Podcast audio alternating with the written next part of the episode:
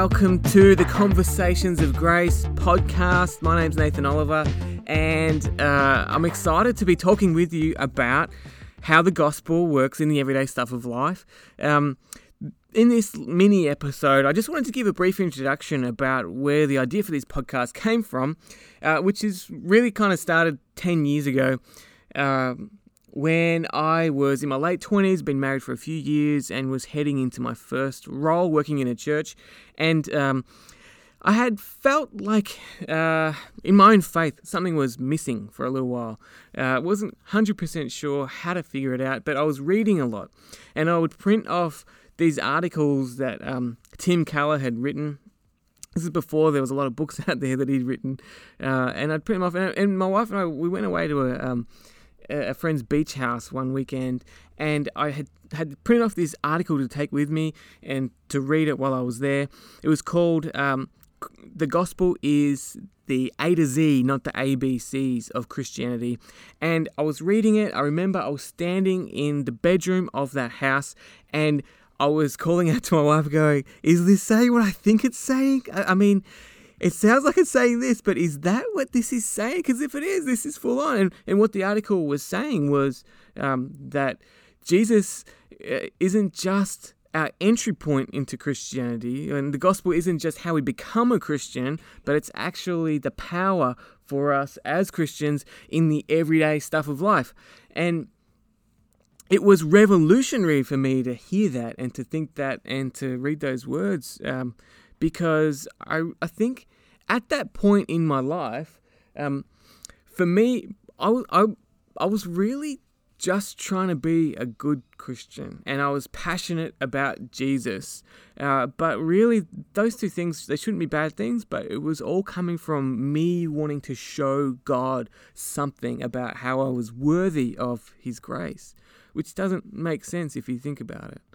Um, grace isn't grace if you've earned it, right? Um, and and at the time I was um, teaching the Bible as my job, and I I kind of like I realized that this was what I was teaching people uh, to know the Bible and um, to be good Christians and to try and live it out as good as they possibly can and to be passionate about what they believed.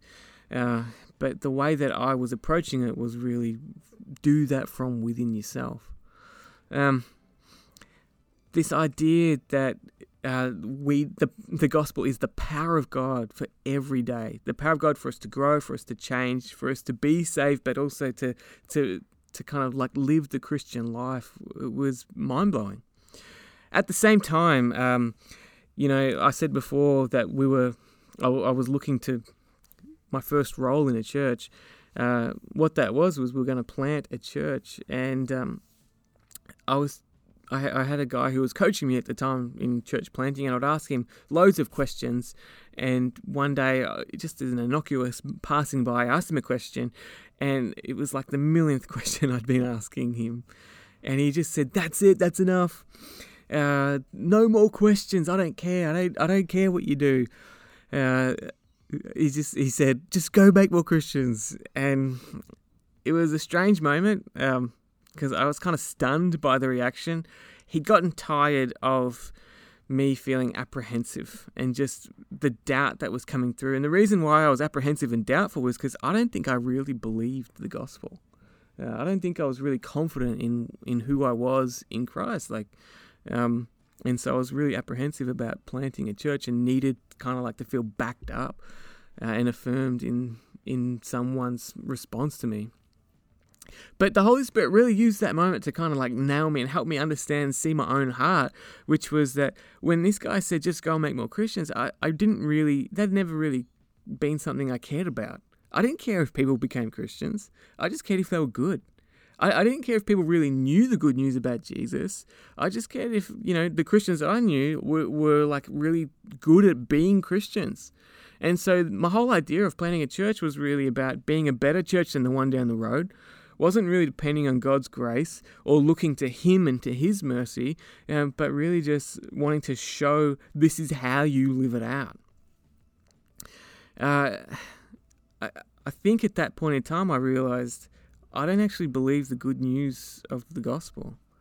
um, not even for myself.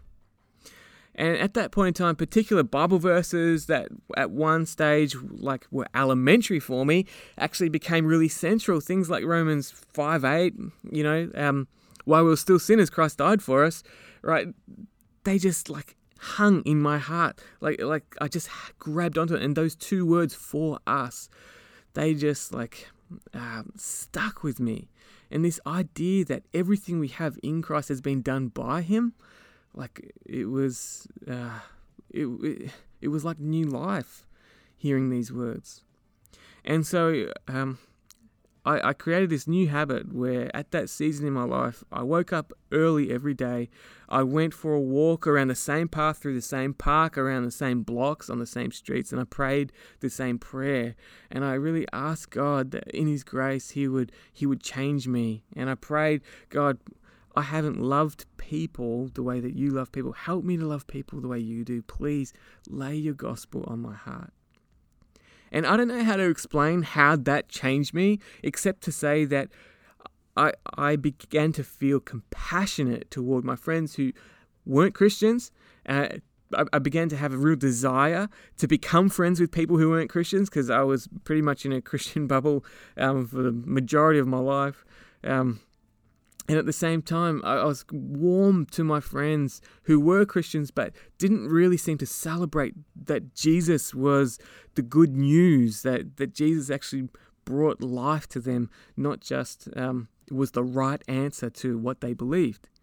Uh, and so this idea of of the gospel being applied in the everyday stuff of life really became the centerpiece of what we planted a church around, and it's it's been just the most um, exhilarating, exciting, life changing journey of figuring this out. And what I've found is along the way that there are so many Christians, so many people who have been part of churches their whole life who have had this same experience.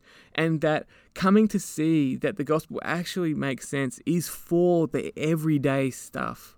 Um, is this life changing? It, it helps what we believe as Christians make more sense because it it's not just so much about us being good and showing we have the answers, but it's about actually learning to live day by day in light of who God is and what He's done for us.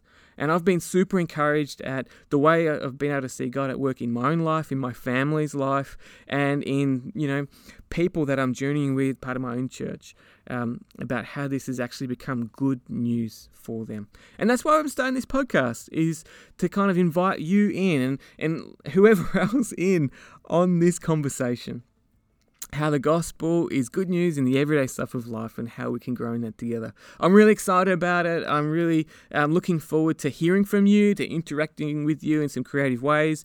I would love for you to sign up and subscribe. Um, uh, please, like, connect with us on social media if you want to find out. Um, website go tcnd.com.au there's links there pages for this podcast as well as on instagram facebook all the usual ways.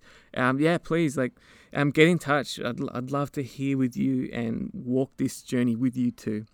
Thanks for joining in. Uh, i'll be uh, hopefully hearing from you soon. Cheers